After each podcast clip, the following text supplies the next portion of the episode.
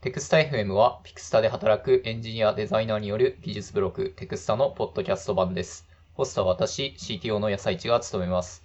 直近では、私が協調者として参加した Perfect Ruby on Rails の増補改訂版について、技術顧問の和田さんとお話ししていたのですが、今回はちょっと特別編としてお送りしたいと思います。それでは和田さんよろしくお願いしはいます。。よろしくお願いします。はい。でですね、今ちょっと前振りで今日は特別編ですよという話をしたんですが、前回までどういう進め方をしていたかっていうと、1エピソードで Perfect Ruby on Rails の1節ずつ取り扱ってきました。で、前回は第22章の複雑なユースケースを実現するの第1節、ユースケースとモデルっていうのがあるんですが、そこを題材に Rails のアクティブレコードについて話しました。でですね、結構前回ので、僕が話したかったことの半分ぐらいは、こう話せたかなっていうので、一段落した感っていうのが、あ僕の中であって、うんまあなので、もう一回 Perfect Ruby on Rails 戻るんですけど、ちょっと、一旦あの、今回は Perfect Ruby on Rails 辿るのはお休みにさせていただいて、代わりにあの、Lean to DevOps の科学っていう本があるんですけど、まあ、この本を題材にしして、今回は話したいなというふうにえー思ってますと。で、理由としては、あの、最近この本の内容に関連した他社さんの取り組みとかっていうのを何個か、あの、同時期に見かけて、で、まあ、フィクサーでもこういうふうに考えて取り組んでるよみたいな、あの、話をしたくなったのと、あと、和田さんにまだ多分最近あんまりしなくて、そういう話を。うん。まあ、なので、えっと、その話をして公開フィードバックをいただく過程で、なんか、良い話が聞けそうだなというふうに思って、これはポッドキャストネタとして一番いいんじゃないかとえ思いまして、今回持ってきたという感じです。ただちょっとですね、ショーノートを事前に僕書いてるんですけど、毎回。あの、今回結構長いので、もしかしたら Lean と DevOps の科学だけで、まずこの回が終わってしまう可能性が、あ、つまり本の紹介だけで終わっちゃう可能性があるんですけど、まあその場合はちょっと2つに分割してやりたいなというふうにえー思ってます。じゃあですね、早速まず、 Lean と DevOps の科学っていうあの本についてですね、話していきたいと思います。まず、簡単に書籍の紹介するんですけど、まあもともとその、これはあの訳本ですね。で、が訳書で、原書、はい、訳書があって、原書は、アクセラレートっていう全然タイトル違うやつ。全然タイトル違います。あの、話なんですけど、まあっていう本があって、まあそれが訳された本が、あの、リントデボプスの科学っていう本ですね。で、まあ、これはあの、信号パブリケーションアワードっていうのをまあ受賞してて、で、まあ、著者は3人いて、まあ、この界隈だと、まあ、有名な方々、うんまあ、つまり、あの、実績のある方が書いてて、誰かがこう、ポットで出てきて書いた本ではないっていう感じですね。で、まあ、3人いて、まあ、それぞれ、ニコルさんと、あの、ジェズ・ハンブルさんと、あと、ジン・キムさんってこう、3人いますと。で、和田さん、この3人で、あ、この人がこの本書いてたのかみたいな、いう方とかいます？いや、えっとね、その意味だと、著者3人、えっと、ニコル・フォースグレンさんとジェズ・ハンブルさんとジン・キムさんで、後ろの2人っていうのはすごく有名なんですよ。逆にニコル・フォースグレンさんは僕はこの本で知ったんですけど、ジェズ・ハンブルとジン・キムってもう、なんて言ったんですかね、 Continuous Delivery guys みたいな感じとか、 DevOps guys みたいな感じなんだけど、継続的デリバリー、 Continuous Delivery っていう本を共著で書いたのがジェズ・ハンブルで、で、ジン・キムも、黄色い本って我々よく読んでんだけど、ザ・デブオプス・ハンドブックという本があって、で、この本の筆頭の著者がジン・キムなんですけど、まあ、このジン・キムとジェズ・ハンブルは、2000、2010年代のソフトウェア開発における技術面の議論を、まあ、引っ張っていった二人というふうに考えています。あの、2000年代は、例えば、マーティン・ファウラーとか、ケント・ベックとか、えーその世代ですよね。で、えーそれでアジャイルのバブルみたいのがあって、で、バブルがはじ、弾けたわけじゃないんだけど、時代が、そのクラウドコンピューティングが出てきて、で、XP とスクラムのが交差して、で、その後の DevOps というムーブメントにつながっていく、その DevOps 側を作った人たちがジーン・キムとジェズ・ハンブルなんですね。なので、それまでってビジネス側のプラクティスと技術プラクティスみたいなやつが、なんかビジネス側のプラクティスはスクラムが巻き取っていって、で、技術プラクティスみたいなやつは XP が巻き取っていってみたいな感じになって、で、スクラムがこう勢力を伸ばすとともに、いわゆるアジャイルソフトウェア開発とかの技術面っていうのは、だんだんだんだん、なんていうか、存在感がちょっと薄くなってったんだけど、それが、その、技術の振り子が、揺れ戻すように、クラウドコンピューティングが出てきてから特に、 Continuous Delivery の、要するに迅速に、え仮説検証して、で、迅速にリリースしていくための足回りと、えその考え方たちっていうのが、また強く注目されるようになってきて、で、そこで、例えば、それを支えたのが、エクストリームプログラミングのプラクティスたちなんですよね。だから、技術面というものにも、えー DevOps という文脈によって再びとても、え注目が当たっていったと。で、ビジネス面の方は、スクラムから、リーン思考、リーンシンキングであるとか、デザイン思考であるとか、そういったものに向かうことになるというような、まあ、一種歴史の、技術の歴史の交差点みたいなものが2010年代にあるんですけど、その交差するきっかけを作ったというのが、この二人だなというのを、えー私自身としては、あの、個人的な評価としてはそういうふうに考えてます。なるほど、なるほど。僕の解釈みたいなのを今の話すと、その2010年代に、あの、行くまでに、スクラムと XP で言うと、どっちかっていうと、こう、ビジネス側のスクラムっていうのが、まあ、すごい評価されて、多分その頂点がリーンスタートアップとかのあの本なんじゃないかなと思うんですけど、そのビジネス側に行った頂点っていう意味で言うと。うんうんうん。そうですね。まあ、その前ぐらいかな。そのリーンスタートアップっていうのは、だからそこからさらに洗練された形で、え次のステージに向かうっていうので、まあ確かにだからリーンスタートアップあたりっていうのがまさに頂点じゃないけど盛り上がっているという感じですね。そう。で、これがまあ2011年にリーンスタートアップで出て、で、まあそこで、これ Accelerate 出たのが2018年なんで、まさにそこからこう反転して、こう今度技術側が、また現代のそのクラウドコンピューティングの、まあ力を借りてというか、それを前提としたこうプラクティスが出てきて、こうある程度固まってきたので、この集大成としての Accelerate みたいな、そういうことです。そういう感じですかね、流れとしては。うん、そう。なので、どっちが大事っていうのはないんだけど、注注目の度合いとか進化の度合いで言うと、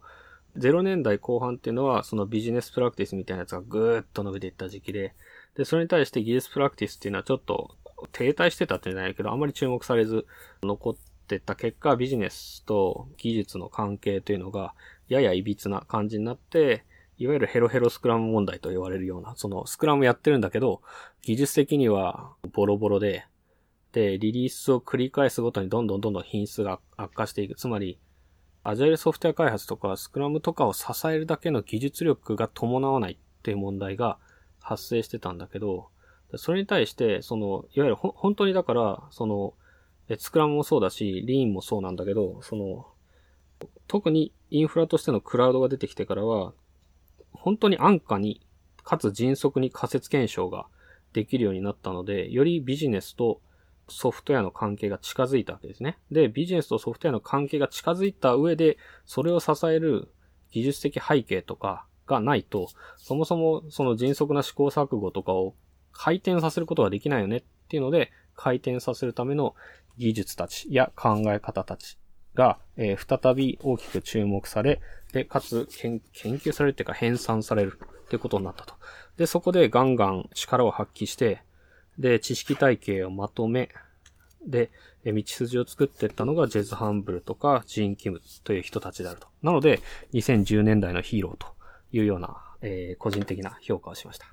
確かに、これ後で紹介するんですけど、アクセラレート別に、なんだろう、そういうリーンとかの話が書いてないというわけではない。書いつまり技術に終始してるわけではないので、まさにその0年代ですね。っていうのの、まあ、議論みたいなのを、まあ、踏まえた上で、あの、技術をどういうふうにこう、組み合わせていくかみたいな、そういうことをやった人たちですよね。そうですね。技術、あのビジネスを支えるためにはどういった技術が必要なのかっていうのをもう一度ちゃんと、えー整理整頓して、で、道筋を作っていこうなというような流れを作ったというような感じで解釈してますね。なるほどね。ちなみにちょっと脱線するんですけど、ジェズ・ハンブルさんって、その、 Continuous Delivery っていうまあ本で、あまあ、その、 Jolt Award を取ってて、で、それで、 Jolt Award って、あの、これもう今ないですよね。終わっちゃいましたね。うん、絶えて、絶えてしまった。耐えうん。で、それで、なんで、あの、これ始まったの1991年とかからなんですけど、あ、で、僕、2015年からそのソフトエンジニアとしてのキャリアを始めたんで、そうなんだ。あ、あ、そうなんですよ。だから、もうジョルト・アワード終わっちゃってるんですよ。ジョルタワードがちょうど亡くなった頃ね、そう、亡くなったうん年に入ってるんで、で、まあ、ただ和田さんは多分0年代とかなのかなと思ってるんで、ジョルトアワードが、今年はこれでしたみたいなので、あ、そうなんだみたいな、その時代のあのエンジニアにとっての、こう、ジョルトアワードってどういう立ち位置だったんですか？ジョルトアワード。あ、なので、ジョルトアワードっていう賞があったんだけど、これは、技術書の世界における、あの、オスカー賞とかアカデミー賞みたいなものですと。なので、その年の一番輝いている本に与えられる、えー賞です。なので、ジョルトアワード僕にとってどういう存在だったかというと、なので僕は2000年ぐらいから、ちょうど2000年ぐらいからキャリアを始めてるんですけど、あのね、おすすめ要所リストでした。僕にとっては。要するに、ジョルトを取った本たちは、多分ちょっと待ってれば翻訳されるんだけど、そんなん待たずに買うべき本のリストみたいな感じではあったっていうところですよね。なので、当時は、まだデカめの書籍、本屋さんには、洋書、技術書売り場って結構面積あって、で、そこで本を買ったりとか、あとは取り寄せて買ったりとか、そういうのをしてたりしてたんですけど、あの、ジョルトアワードって、例えば、ジョルト取った本たちってどんな本があるかっていうと、そうだな、もう本当に、こ、これまでの歴史を取った本っていうのがたくさん、えー揃ってるんですよね。なので、ね、例えばコードコンプリート、ジョルト取ってますね。あと、えーもちろんデザインパターン取ってますね。で、あとは、そうだな、有名なところで言うと、この間の議論に出てきたPattern-Oriented Software Architecture、これも、えー取ってます。で、あとは、バートランド・メイヤーのオブジェクト指向入門、えー OOSC ですね。 Object-Oriented Software Construction。これも取ってるし、えーで、99年とかにやってくると、もうすごく当たり年なので、 Extreme Programming Explained。これ取ってますね。えー、アジャイルソフトウェア開発の一番最初の本。で、い日本で言うと、Writing Effective Use Cases、ユースケース実践ガイド。あ、コーバーンの。前回、アリスター・コーバーンがいいユースケースの本書いてるんですよって言った本。それがこれ。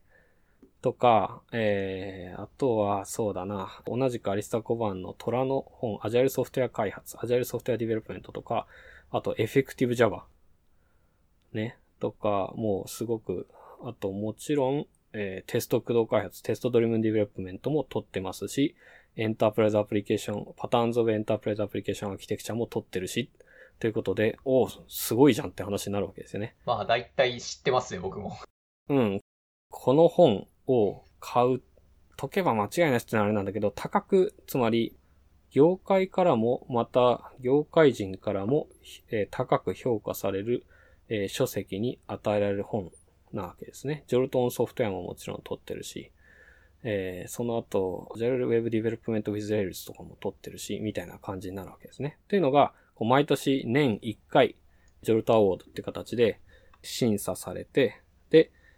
上位3冊ぐらいだったかなノミネート、もうちょっとかなノミネートされてって、で、その中から大賞として1冊決まると。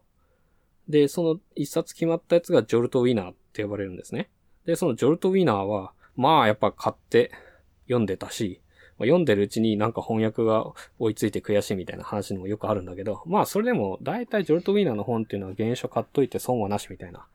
感じだったりするというところですね。で、ジェズ・ハンブルが書いた Continuous Delivery ももちろん、ジョルト・エクセレンス・アワードっていうのを取ってるわけですね。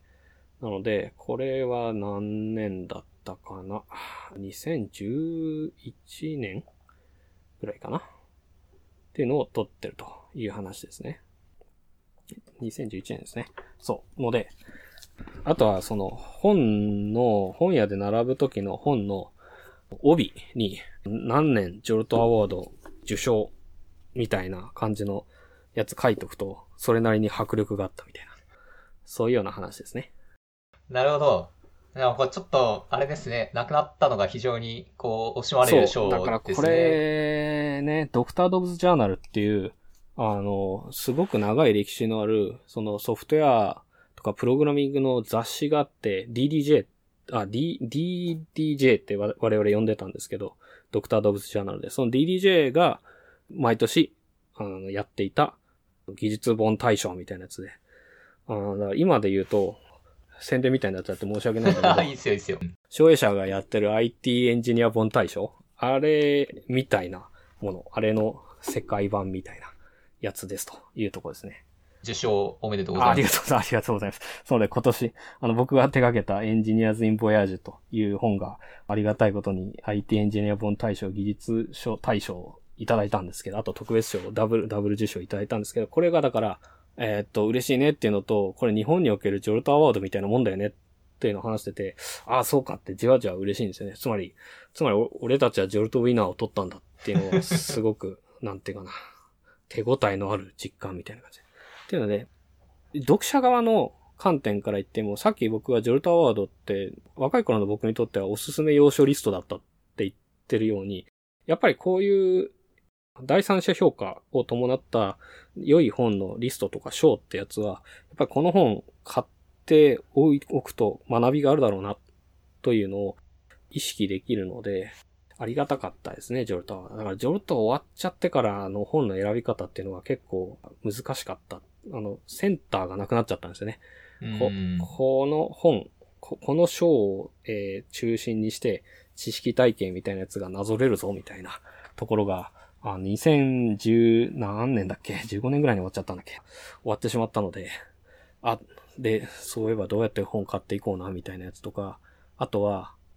この本を翻訳するべきですとか、この本は翻訳した方がいいですよ、みたいな、斡旋じゃないけど、推薦みたいなものも僕、ちょっと出版社とかにやることがあって。ああ、やってますよね。うん。で、あとは、この本を訳した方がいいと思いますか？という質問をいただいて、イエス、ノーで答えるみたいなものも仕事としてやってるんですけど、それの判断基準の一つ、ジョルトアワードっていうのはあったんですよね。だで、その意味だと、ジョルトの本で、ジョルトアワードウィナー取る、対象取るような本っていうのは逆にいろんな出版社で多分奪い合いになってるんですよ。翻訳権の。なので、それはもうね、あんまり、あのね、心配しなくても、まあ出てくるだろうみたいな感じなんだけど、ノミネートされたけど対象は取らなかったみたいな本で、うっかりすると翻訳されないみたいなのがあったりするので、そういうのを拾っていって、出版社にお勧めするとか、そういうのをやったりとかしてましたね。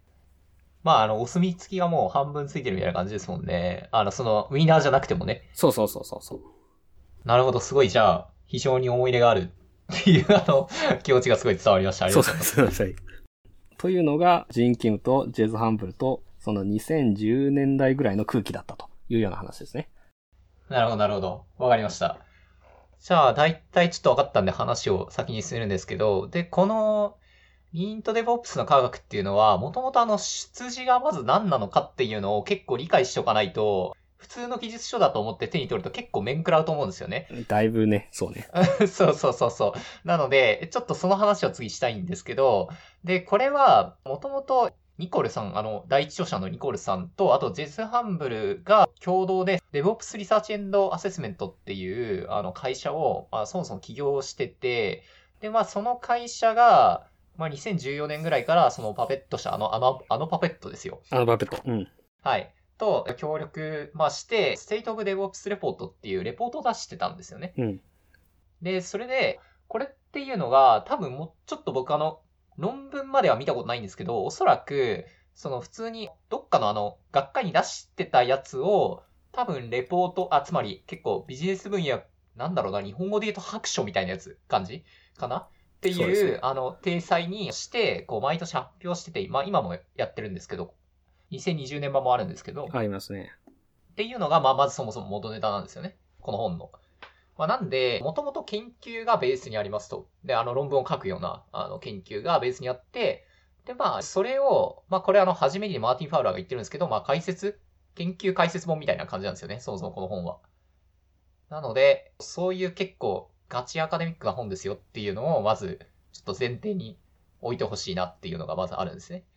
だいぶアカデミック寄りの記述がなされた本ですよね。特に中盤とかは。はいはいはい。そう、特に中盤。後で言いますが。で、で、この一連のこうずっと毎年やってる研究なんですけども、一番のこう成果というか、は何だろうなっていう話を、改めてこの本をあの読み直してまとめたんですけど、二つあるかなと思ってて、まあ、まず一つは、そのソフトウェアの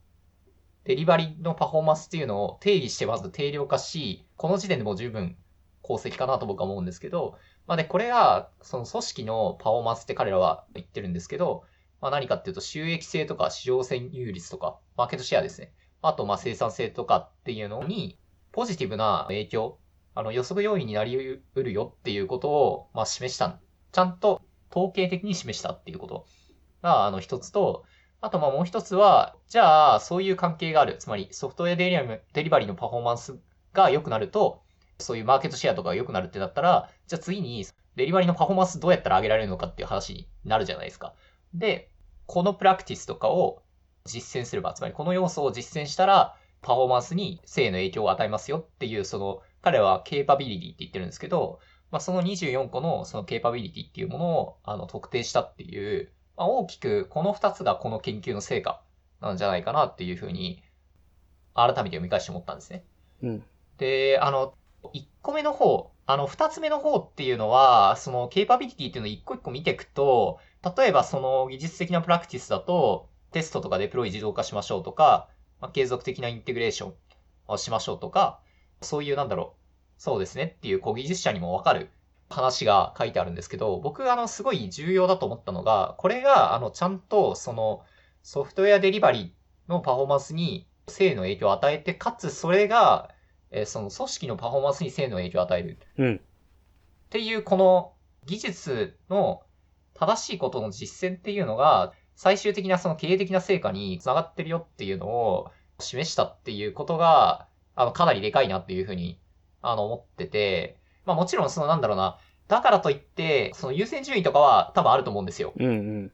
必ずこのプラクティスをじゃあ上から順番に実践していくっていうよりは、今はこれがボトルネックだこれをやりましょうみたいな、そういう判断は必要だと思うんですけど、自分たちが今まで正しいと思ってやってきたことっていうのが、こうちゃんと経営的にもいいっていうのが、こうちゃんと示されてるっていうのがすごいいい話だなというふうに思っていて、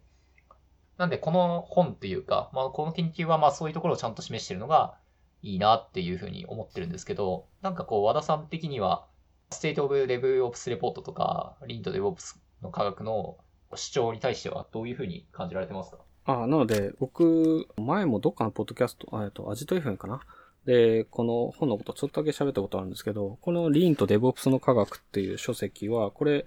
近年出た技術書の中でも特に重要なものの一冊だと思ってて、もしジョルトアワードが残ってたら、こいつジョルトウィナーを取っただろうなって思ってるんですよ。というぐらい大事な本。で、なんで大事な本かっていうと、今も後藤さんが言ったことにもうだいぶ出てきてるんだけど、ソフトエンジニアリングとして基礎であり重要だと思っていたこと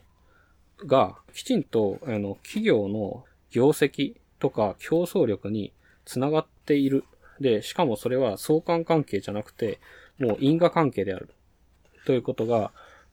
きちんとした科学的な調査によって証明されているというのがむちゃくちゃでかいんですよ。だから、これって影響力のあるコンサルタントが自分の経験に基づいて自説を改陳するという本ではなくて、そうじゃなくて、ステートオブデボフスっていう結構な規模のそのサーベイの結果をきちんとそのアカデミックな分析を行って、つまり第三者による反証可能性を開いた状態で、えきちんと公開されたアカデミックなスタイルを取り、で、それの結果として因果関係が証明されている。というのが、むちゃくちゃ影響力のある本で、つまり、それまでって、個人の経験として、これをやることに効果があるということは分かってるんだけど、一般論として言えるかどうかまではみんな自信がないみたいなところで、ずっと2015年ぐらいまで、ずっとそんな感じだったんですよね。だから、そのエクストリームプログラミングとかアジャルソフトウェア開発とかも、やれば、えー、良いものだと分かるし、なぜこれが機能するかっていうのは、やればだんだんじわじわ理解できてくるものだったんだけど、やってない人に対して、なぜそうなのかっていうのを、えー、説得力のある形で、根拠のある形で説明することはできなかったというような話。なので、なんか宗教っぽい感じになったりとか。なんかエモい話になりやすい、ね、エモい感じ。そう、エモい感じになっちゃう。で、この本がいいのは、エモい感じで押すってんじゃなくて、ひたすらデータと事実で押してんですよね。データと事実と分析で押してて、その結果、我々がこれまでエモさでしか押すことのできなかったものが、エモさではなくて、数字や損得とか、そういったレベルの話として理解できるところまで、ある程度解説できている、証明できているというところが、まずはとっても大事なことだと思ってます。なので、この本は、様々な場所で説明に使える本なんですよね。たくさんの調査の結果から出てきた結論として、第三者に、えー見せることができる結果なので、なので、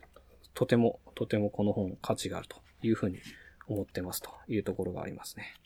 和田さんの最近のスライドでもこれ見たような気がする。そうですね質とスピー。ドだったかな？よく質とスピードとか、あと組織にテストを書く文化を根付かせる戦略と戦術みたいな講演でいくつか入れてるんですけど、この本の中で、多分後で出てくると思うけど、4つのキーメトリックスってやつがあるんですよね。で、例えば、チームのパフォーマンスとか、企業のパフォーマンスとか、企業のソフトウェア開発力みたいなものをどうやって定量化するか。また、その定量化する指標と、そのその企業の競争力とか業績と、の間の相関関係とか因果関係って示すことできるんかみたいな話があったんだけど、こう膨大な調査をした結果、示すことできたぞと。企業の、ソフトウェア企業の競争力というのをある程度定量化し決定づける4つの調査項目があるぞと。えー測定できるメトリックスがあるぞというところまで分かってきたっていうのはものすごいゾクゾクするような、えー成果ですよね。はい。これちょっと後で話そうと思ってたんですけど、僕、あの、大学理系なんですけど、理系の研究室なんだけど、マーケティング寄りっていう超特殊な環境にいたんですね。で、僕はやってなかったんですけど、同期のあの人とかが、例えばブランドエクイティ、あのブランド資産っていうのかな日本語だと。あの、あの、企業のブランドエクイティの研究とかしてて、で、それで、あの、その時、どういうふうにやるかっていうと、やっぱり、同じなんですよ。この、イントデボップスの科学の調査方法もアンケートをして、で、それで、こう、ちゃんと質問を組み立てて、そこからこう、これ潜在的概念って言うんですけど、その、ちゃんとこの質問がある概念みたいなのを構成してるかみたいなのを検証して、で、次に、じゃあその概念同士のこの相関関係とか因果関係を見て、で、それで最終的なその測りたい、その人の研究だとブランドエクイティになるんですけど、に対するその質問もあって、で、それで、それに対してこう、ちゃんと因果関係があるかみたいなのを示して、なので、こういうことをやるとブランドエクイティに効果がありますみたいなのを、こう最終的なこうなんだろうな、示唆として出すみたいなっていう研究をやってた人がいたんですよ。なんで、ついに、ソフトウェア領域にこういう研究来たかっていう、謎の感動っていうか、ソフトウェア産業もある意味ちょっと成熟してきたなっていうのを僕は感じたんですよ、この本を読んだ時に。うんうんうんあ、こういう、あの、今までや、多分マーケティングとかの分野の方が絶対先行してたと思ってて、こういう研究が。で、そういう手法っていうのが、あの、ソフトウェア領域に、こう、ちゃんと適用されるような、まあ、そういう産業になったか、みたいなっていう、若干上から目線で申し訳ないんですけど、考えみたいなのが。そう、感慨深いみたいな。ああ、ついに、そうか、みたいな。こういう研究やりたかったな、みたいなっていうふうに、ちょっと思いましたね、これ。まあ、で、ちょっと、すいません。戻るんですけど、で、さっきから、もったいぶった感じで、その、キーメトリックスみたいな、あの話が出てきてるんで、ちょっとそれの紹介すると、ねまあ、これがもう超重要で、2種類に分かれてて、まあ、スループットに関するメトリックスと、あと、スタビリティ、まあ、信頼性に関するメトリックスっていうのに、まあ、彼らは分けてるんですけど、でまあ、前者の方が、まあ、あの、リードタイムとデプロイ頻度。で、後者の方が、まあ、MTTR と変更失敗率ってやつなんですけど、うんこれ後で話すんですけど、分析していくと、リードタイム、デプロイ頻度、MTTR は、1個のその、そう、さっき言った構成概念って言うんですけど、要は、これは、これもアンケートで、アンアンケートっていうか、あの、数値でこう回答させたりとか、アンケートで回答させたりしてるんですね。この、リードタイムとかデプロイ頻度とか。で、それで、そのアンケートの、まあ、例えばじゃあ1から7でこう回答させたときに、この値の動き方っていうのが、ある程度同じように動いてるよねっていうふうになると、その一つのある概念っていうのを、この質問によって測定できてるよねっていうふうに、こう、検証できるんですよ。もう完全に今、ちょっと統計的な話をしてるんですけど。で、なんだけど、なんか分析したら、この3つは同じように動いてるんだけど、回答が。その、変更失敗率だけはちょっと別だわ、みたいな感じになって、4つ設定してるんですけど、途中からあの省かれてるんですよね。このソフトウェアデリバイのバランスとしては使われてない。なので、まあ、あの、この本見て改善するみたいになった時は多分、その上の3つ、3つを多分見てやればいいんじゃないかなっていうふうに、まず思ってますっていう前置きをした上で、ちょっと一つ一つの、まあ、定義について話すんですけど、まあ、リードタイムはあれですよね。これちょっとリードタイムって、講義のリードタイムと競技のリードタイムがあると思ってるんですよ、す僕。で、この本だと多分、競技のリードタイムの方を言ってて、まあ、狭い方にしましたね。そうですよね。あの、コードを、コミットって、これ多分コミットって僕はコードを、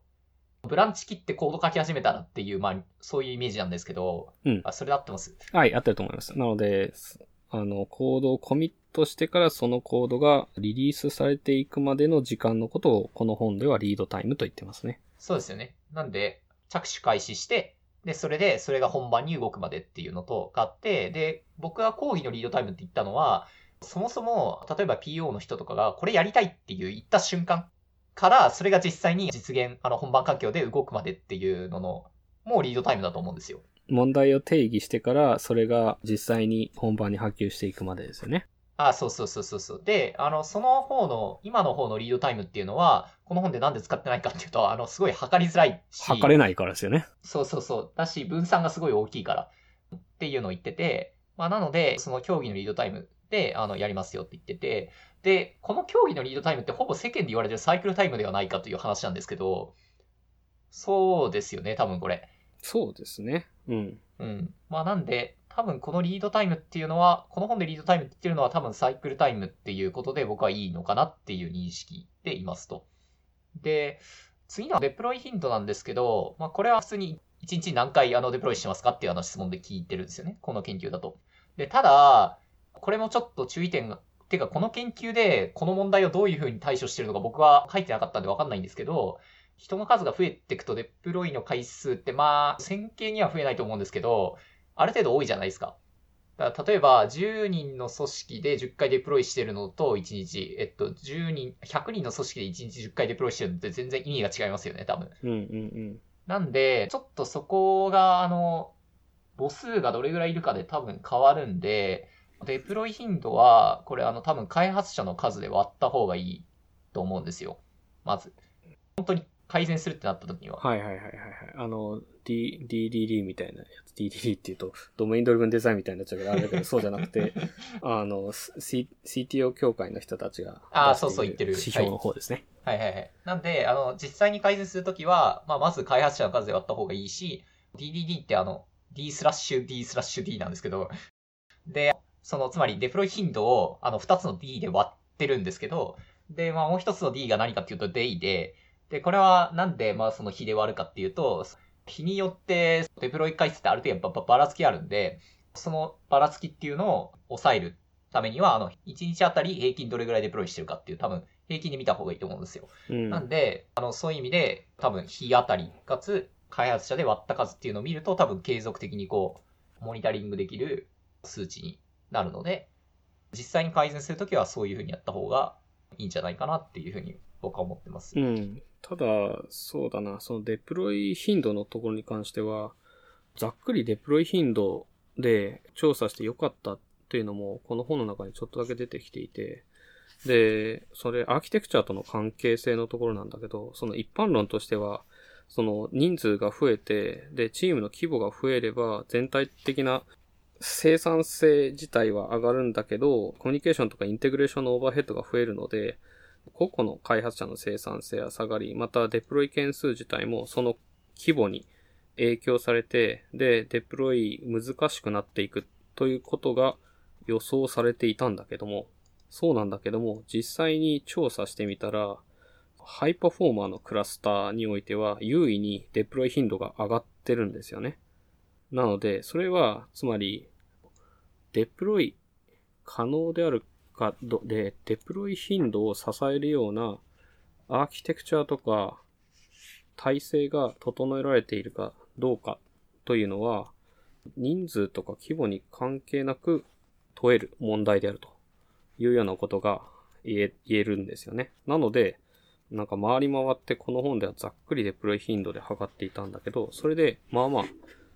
意味のあるデータとして取れていたということが言えるんじゃないかなということは言いますね。ああ、なるほど。ちょっと、僕はじゃあその記述を見逃してましたね。後でもう一回読み返してみます。そうなのか。なるほど。とはいえ最近の指標の方がもちろん当たり前だけど、この本が出てきてから、より例えば精度の高い指標は何かというのがいろんなところで調査されてるわけだから、D スラッシュ D スラッシュ D もより、だからこの本でいうデプロイ頻度というざっくりした指標をさらに精緻にしたものとしてデータを取り、で、それが日本における組織のパフォーマンスとか、えー収益性っていうのにどういう関係があるかっていうのが見えてくれば、多分、より精度の高い結果が出てくるかもしれないっていうことは言えると思いますね。そうですね。ありがとうございます。で、あとは、MTTR は、これは、mean time to、まあ、リストアもしくはリカバーの略で、これはもう英語のその通りなんですけど、こう、サービスがこう落ちてしまって、で、落ちてしまったよねっていう発生時刻から、まあ、それが修復されるまで、あの、正常状態に戻るまでの、まあ、平均時間ですよね、これは。そうですね。はい。で、あと、それから、あの、残念ながら省かれてしまったあの変更失敗率は、これは、あの、サービスにこう変更を入れていくと思うんですけど、まあ、それ、あの、変更を入れた数を分母にして、で、それで、そのうち分子が障害とかを、まあ、起こしてしまった、あの、その変更の数っていうので、っていうので構成される、その、あの、分数ですね。っていうのを、あの、計算したものなんですけど、まあ、これは多分ちょっと結構測りづらい、あーえ、これ僕さっきから測りづらい、測りにくいみたいな話してるのはなんでかっていうと、多分この本を読んで、僕らが取れるアクションとしては、まずそもそもこのメトリックスを計測しましょうって話になると思うんですよ。うん。まず今、まずそもそもどんくらいか、改善の前に、あずいず知らないとねって話になりますよね。そうなんですよ。なんで、これ、あの、まず指標として、おなるほどってなった時に、次にその、あ、じゃあこれを計測して可視化しなと今の状態がわかんないってなるんですけど、なんで、あの、基本的にそういう読み方を多分するといいと思ってて、あ、なのでさっきから僕は、この指標は計測しづらいとか、しやすいとか、こういうふうに修正した方がいいっていうのを言ってるのは、そういうモチベーションです。っていう法則でした。で、ちょっと長くなっちゃったんですけど、そういうステートオブデボプスレポートっていうのがあって、まあそれでこういう示唆があって、で、その中にキーメトリックスがあってみたいなっていう話でした、今。で、で、まあ実際にじゃあ次に本の内容どうなってんのかって話なんですけど、まあ大きくその3部構成になってて、まあ第1部がその研究解説本です、完全に。で、第2部が、ここがさっき和田さんが言ってた、あの非常にアカデミックなっていうところで、こういうふうに分析しましたとか、こういうふうに調査、サンプリングしましたみたいなっていうのが書いてあって、あここはちょっとある程度多分こういう分野に馴染みがないと、結構読むの辛いパートだと思うんで、うんうん、なんか多分、気になる人以外は多分あんま読まなくてもいいと思います。僕は気になったんで読んだんですけど。で、第3部は、あの、実際のこう、例ですね。とある会社でこういうことをやってますっていう、まあ、実例をこう、紹介している、あの、例のパートになるっていう感じかなと思ってます。で、あの、この本読むときの僕なりのちょっとあの、コツがあるかなと思ってて、付録があるんですよ、後ろに。付録 A、B、C あって、付録 A に一番多分技術者が気になってるところが書いてあって、それは何かっていうと、このケイパビリティを改善するといいですよっていう一覧がまず載ってて、それと、その一個一個のケイパビリティが、他のケイパビリティもしくはさっき言ったキーメトリックスから構成されるソフトウェアデリバリーのパフォーマンスに対して、どういうふうにこう影響を与えてるのかっていう、ツリーみたいなのが書いてあるページがあるんですよ。うん。影響を及ぼしている樹形図っていうか、そうだね。セミラティス構造みたいなやつですね。というのが書かれてますね。これがもうこの研究の全てと言っても過言ではないんで、うん。まずは、ここを読んで、あ、なるほどそういうことなのねっていう風になってから多分、あの第一部とか読むと結構こう、地図を持った状態で読めるんで、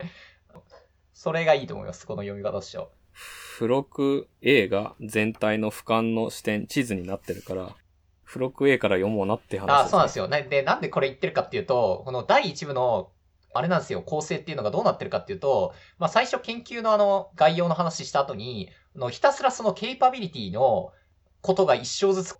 章を割かれて、この、例えば継続的デリバリーっていうのはこういうことで、みたいなっていう説明が入って、あとこの本ではこういうふうに定義しますとか、この要素、あ、で、この要素を聞きたいんだけど、あの、そのためにこういうようなアンケートで質問しましたとか、で、実際に得られた結果としては、この項目とこの項目はこういう因果関係があるとか、相関関係にあるっていうふうに分かりましたっていう、この同じ構成がひたすらあの10章ぐらい続いていくんですよね。だからだんだん疲れちゃうんですよ、読んでて。淡々と続いていますよね。なんで、あの、最初に多分この付録 A 読まないと、なんか、この本はなんか何、何が言いたいんだろうみたいな感じになっちゃうんで、そういう読み方をした方がいいと思います、僕は。そうですね。うん。なんで、基本的にはこの本の読み方としては、付録の A で、あ、なるほど、こういうようなことを言おうとしてるんだなっていう俯瞰、地図みたいなやつを手に入れたら、あとは第1部の、まあ一番最初、第1章、第2章とかを読みつつ、あとは興味のあるところから読んでいくのでもいいんですよね、最初全ね。然いいと思います、それで。うん。ただ、この、あの、あれなんですよね。僕はちょっと若干退屈って言ったその一章一章がですね、ベストプラクティス解説本みたいな意味合いもあって、例えば、あ、これ一個僕知らなかった、この本読んで、あの、一個知らなかったことがあって、それが何かって、あの、トランクベースでの開発ってやつが、第4あはい章かなはいはいはい。に載ってるんですよ。4章ぐらいですね。うんで、それで、そういう、あ、こういう手法があるんだみたいな、そもそもね。っていうのを、こう、簡潔にこう解説してるんですよ。あの、まず、最初の説でね。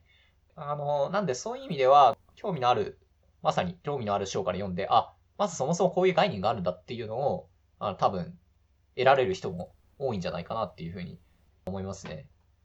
今、世の中そういうことになってるのねっていうのを探しに行くためのきっかけになる本としてもあっていいと思ってて、あ、今、なるほどそういうことになってるのか。トランクベースの開発ってなんだとか、フィーチャーフラグってなんだとか、そういうのも含めて、そういうのをこう調べていくとかいうのでもとてもいいと思ってますね。で、結構各章で、なんか一章一テーマで淡々と続いていくので、あれ、あれなんだけど、技術者にとって面白いのは多分第4章と第5章で、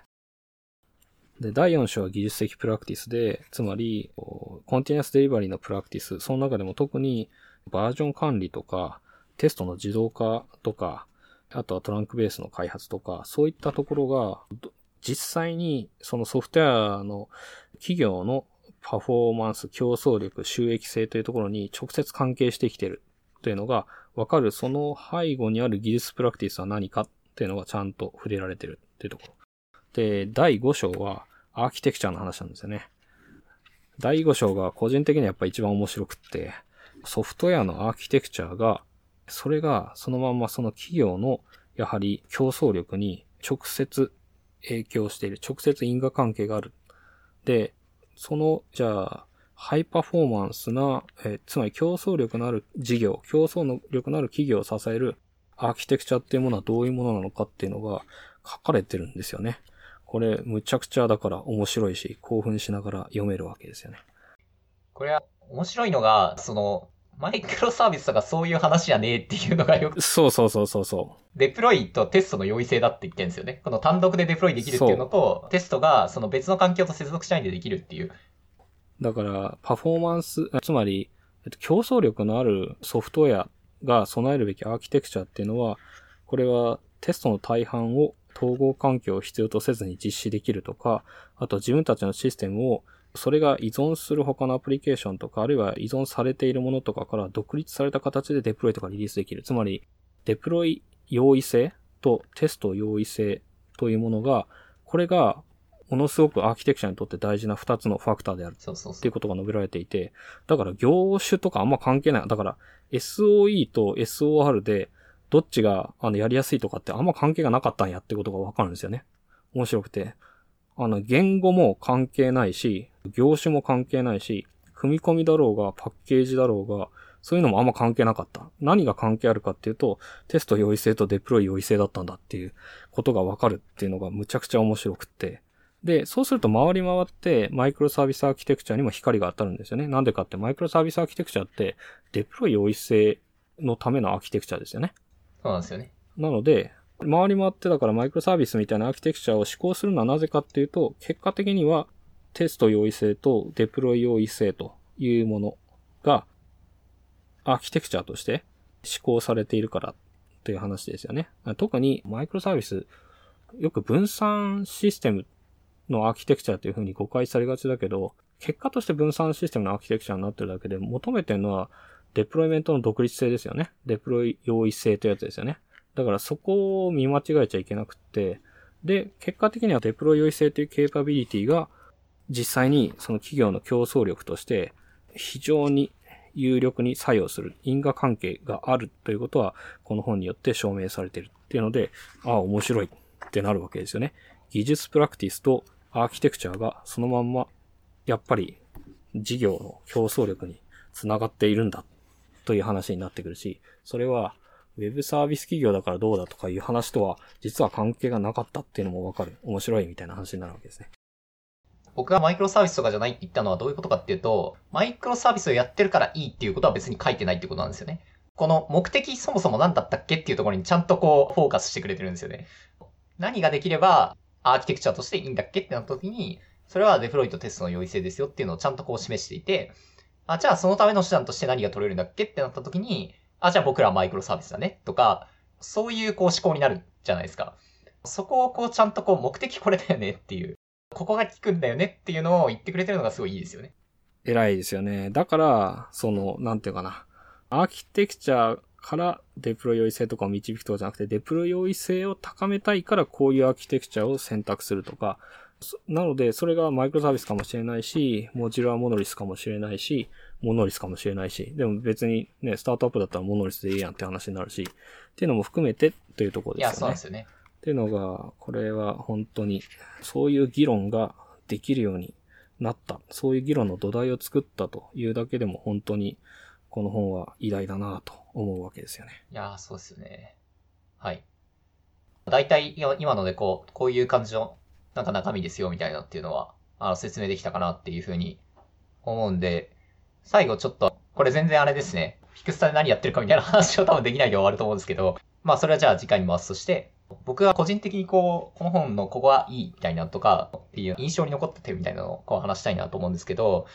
まあ3つあるんですけど、まあ1つは、もうさっき出てきてて、あの非常にアカデミックであるっていうこと。マーティ・ファウラーがあの本書に寄せてっていうのを最初にあの、一番最初に書いてるんですけど、彼も、その、さっき和田さんも言ってましたけど、この一握りの分析者のバラバラな体験談に基づいた本ではないです、この本は、みたいな言ってて、いや、ほんとその通りなんですよね。ちゃんと統計的にあの分析をかけて、で、ちゃんと示唆を導いてるんで、非常にこう、説得力のあるっているし、あとそのベース側の査読付きの論文であるっていうところからも、かなり信頼のできる本になってるんじゃないかなっていうふうに思ってて、まあ、ここは非常にいいなと思ってる点。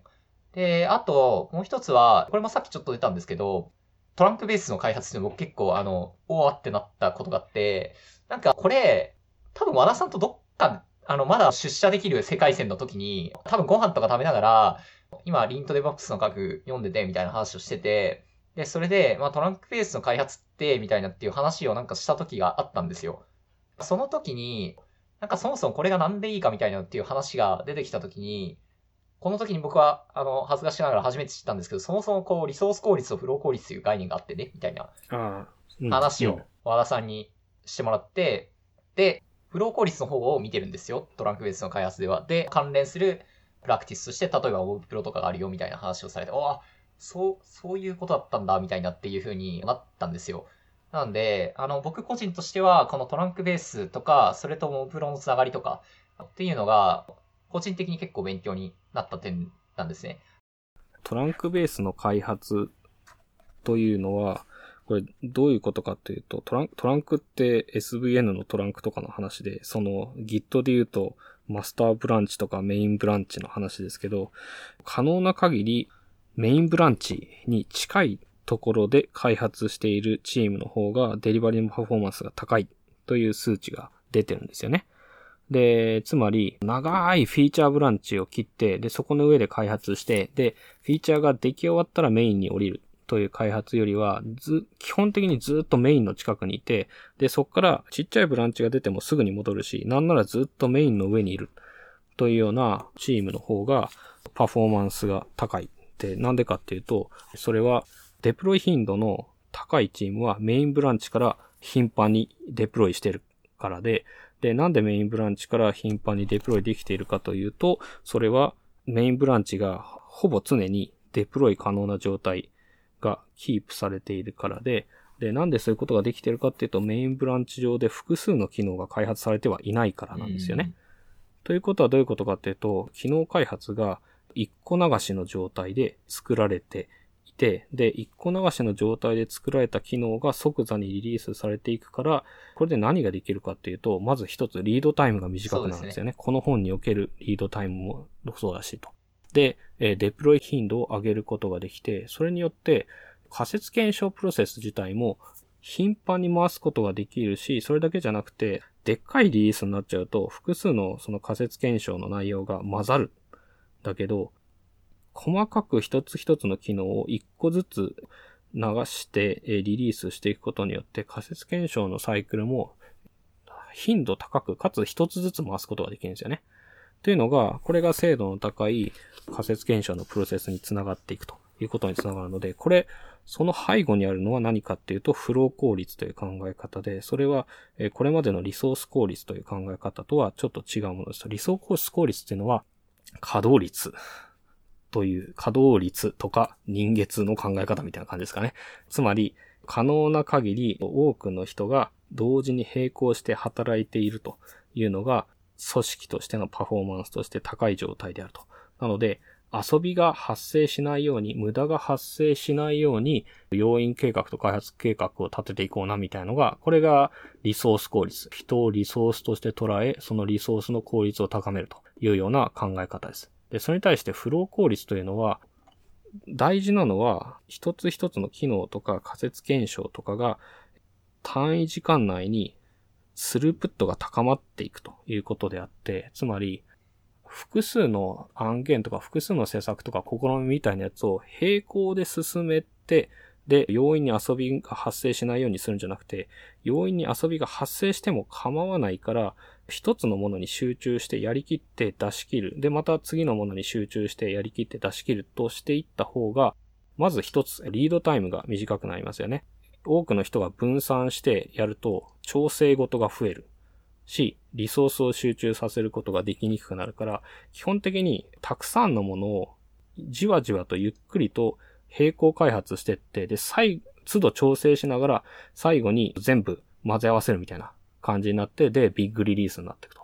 で、そうすると、その混ぜ合わせるところで問題発生しやすいし、で、ビッグリリースが発生した時に問題が発生したら、じゃあ何全部ロールバックするのみたいな話になったりするわけですよね。というのに対してそうじゃなくて、仮説検証も含めて一個流しにしていくことによって、リードタイムを短くすることができて、で、仮説検証の精度を高めることができて、デプロイ頻度を高めることができて、それだけじゃなくて安全なロールバックもできるようになるわけですよね。一個だけリリースするから、それが失敗したら一個だけロールバックすればいいって話になる。その代わり、その一個流しをしてる間に、要因に遊びが発生することはあり得るわけですよね。で、これ、これやってる間、特に、特にやることがないみたいな。で、その手が空いてる人が発生するっていうのを、これまでのマネジメントって極度に恐れてたわけですね。もったいないみたいな話なんだけど。そうじゃなくて、それは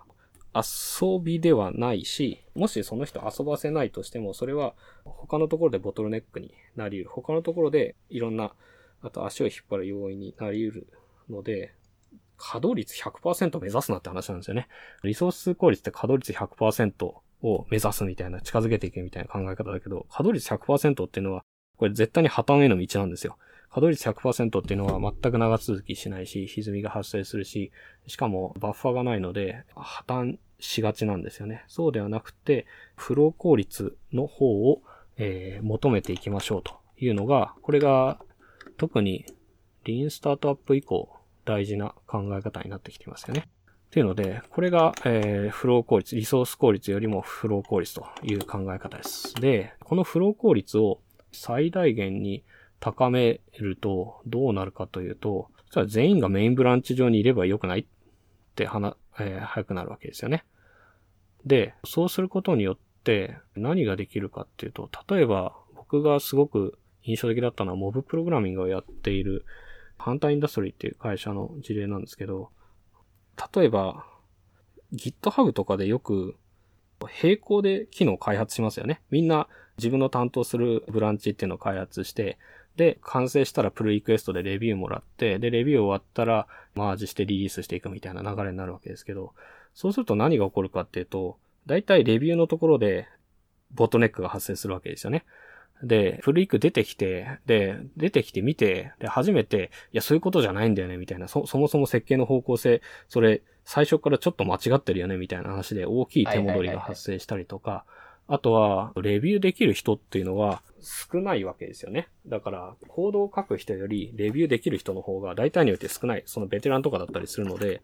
そうすると、そのベテランの前に、あの、レビュー待ちがどんどんどんどん積み重なっていくことになるんですよね。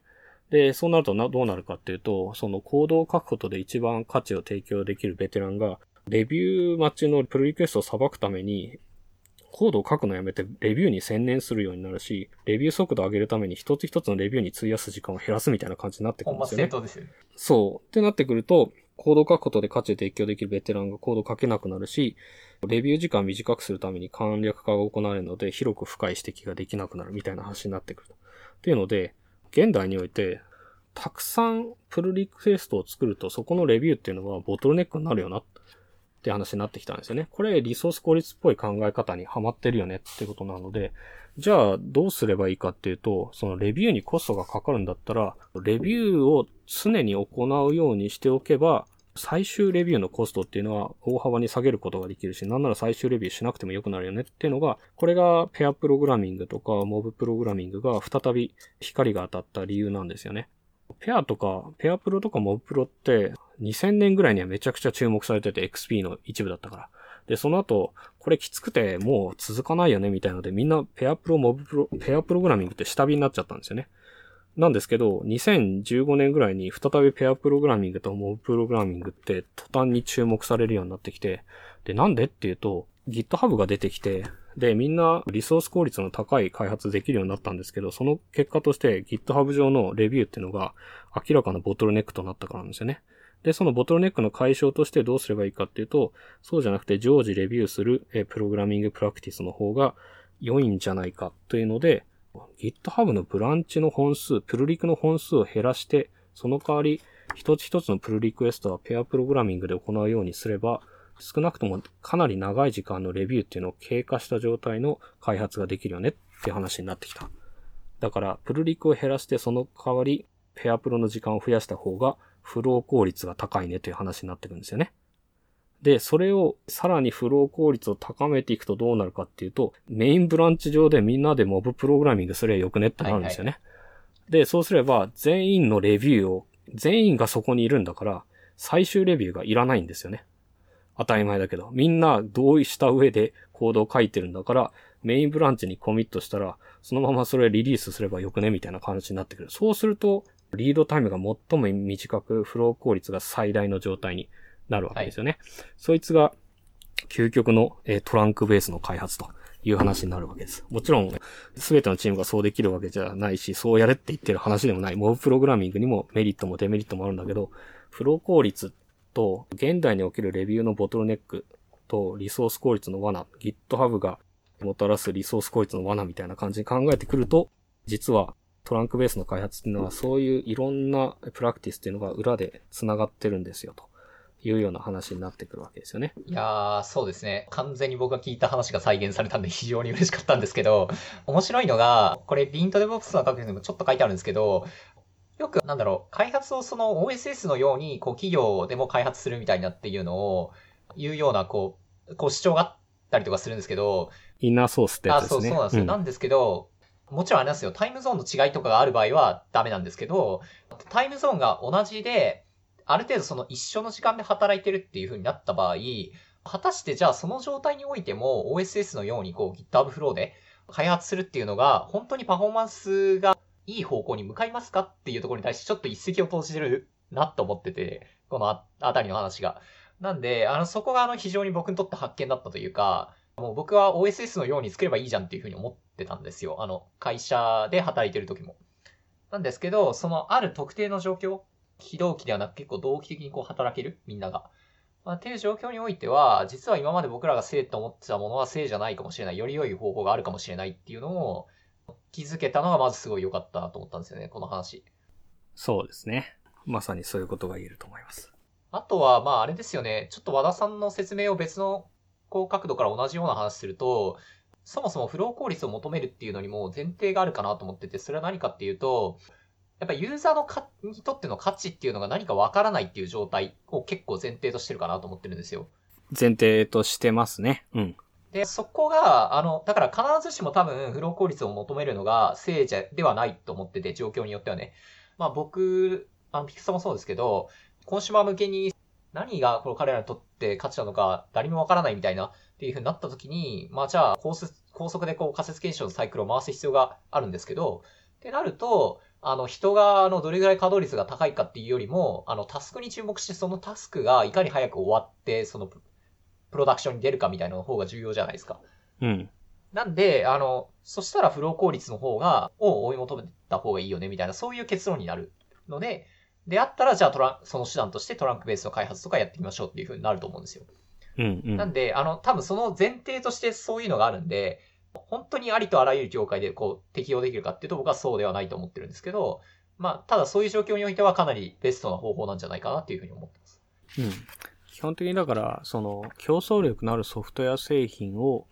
試行錯誤しながら仮説検証プロセスを回しながら作っていく際に注目すべき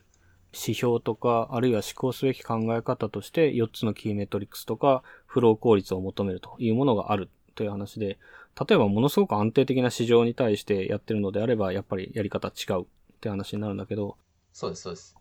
まあ、現代においてソフトウェアが世界を食らい尽くしている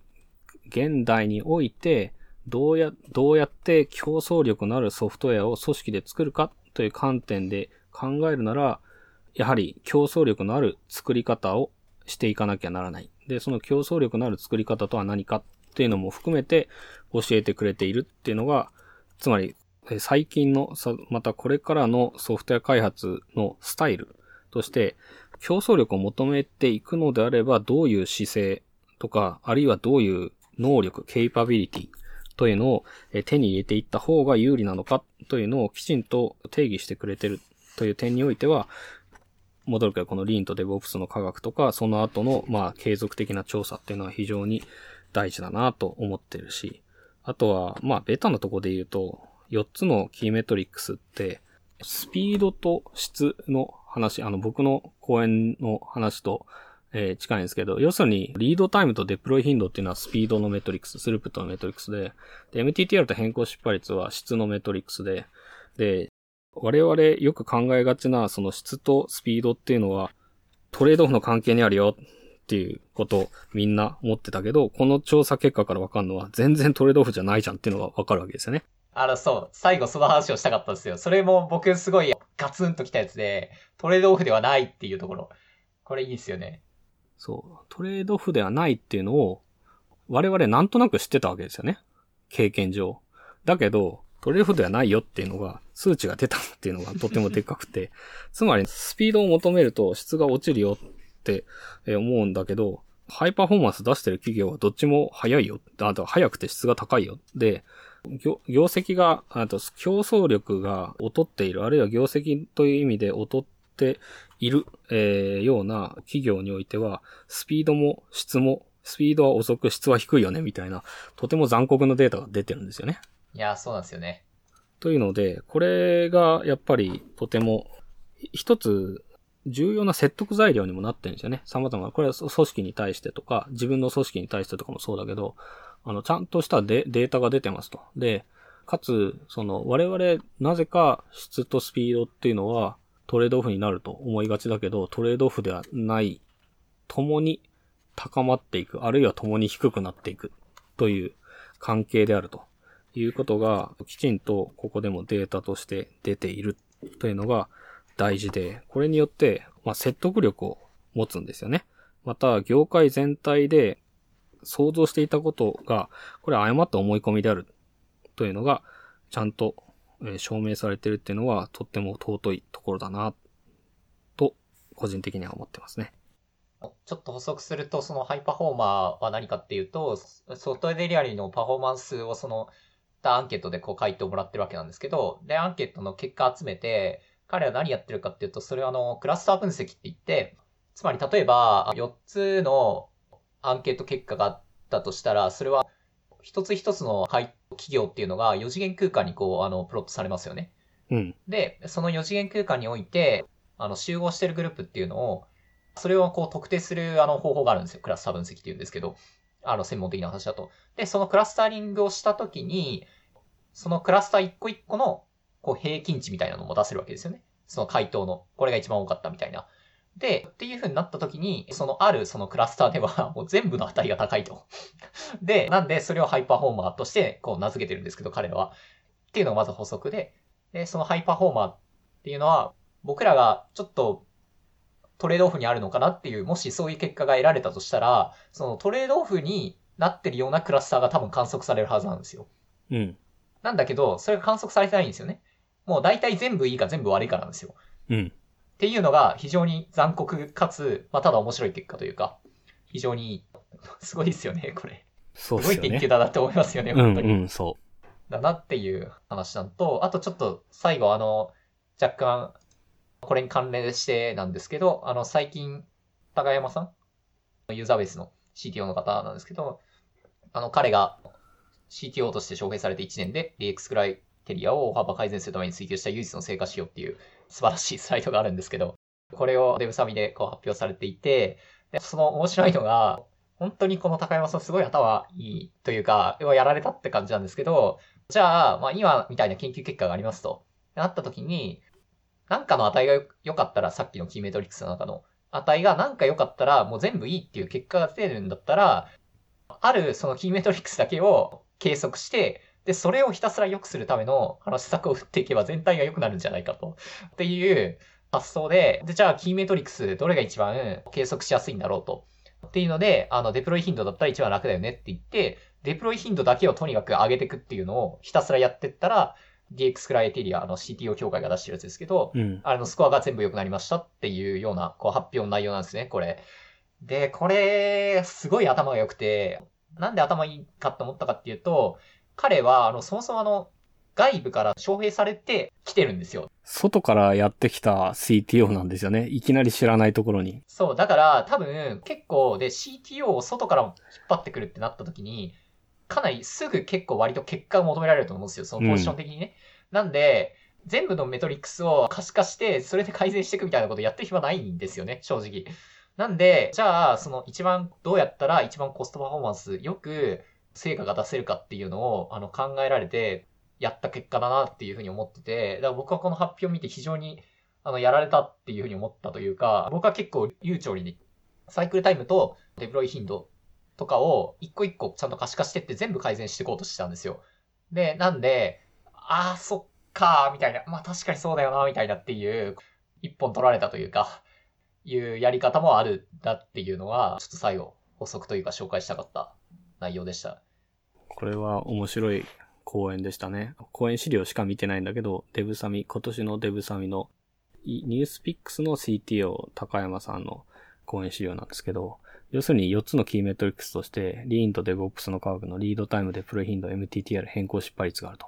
で、リーンと DevOps の科学の本で出ていて、しかもその後の State of DevOps のサーベイっていうのは続いていて、で、2019年までのデータ出てきてるんですけど、まあ、傾向は変わらず差は開いてるんですよね。つまり、より競争力の高い企業は、より短いリードタイム、より頻繁なデプロイでリリースできるようにやり、で、修正、不具合の修正、MTTR っていうのはより短くなり、変更失敗率は少なくなり、みたいな感じが、強いところはさらに強くなってる。で、弱いところはさらに弱くなり、差が開いて、で、もう、あの、リードタイムで言うと106倍ぐらいの開きがあるんですよね。で、デプロイ頻度208倍ぐらいの開きがあるみたいな感じで、傾向は変わらず、組織間の差はさらに大きく開いていっていると。で、傾向が変わらないのであれば、つまり4つのキー、強い企業は4つのキーメトリックスが全て強いのであれば、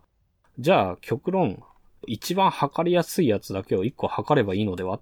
ていう形の割り切りを行ったんですよね。で、リードタイム、MTTR、デプロイ頻度、変更失敗率の中で一番測りやすい、ブレがないのは何かなっていうと、デプロイ頻度が一番測りやすいよねっていうことで、あの、ものすごい割り切っちゃったんですよ。4つ取ってるってことは当然、1つだけだと歪みが生じるから、例えばデプロイ頻度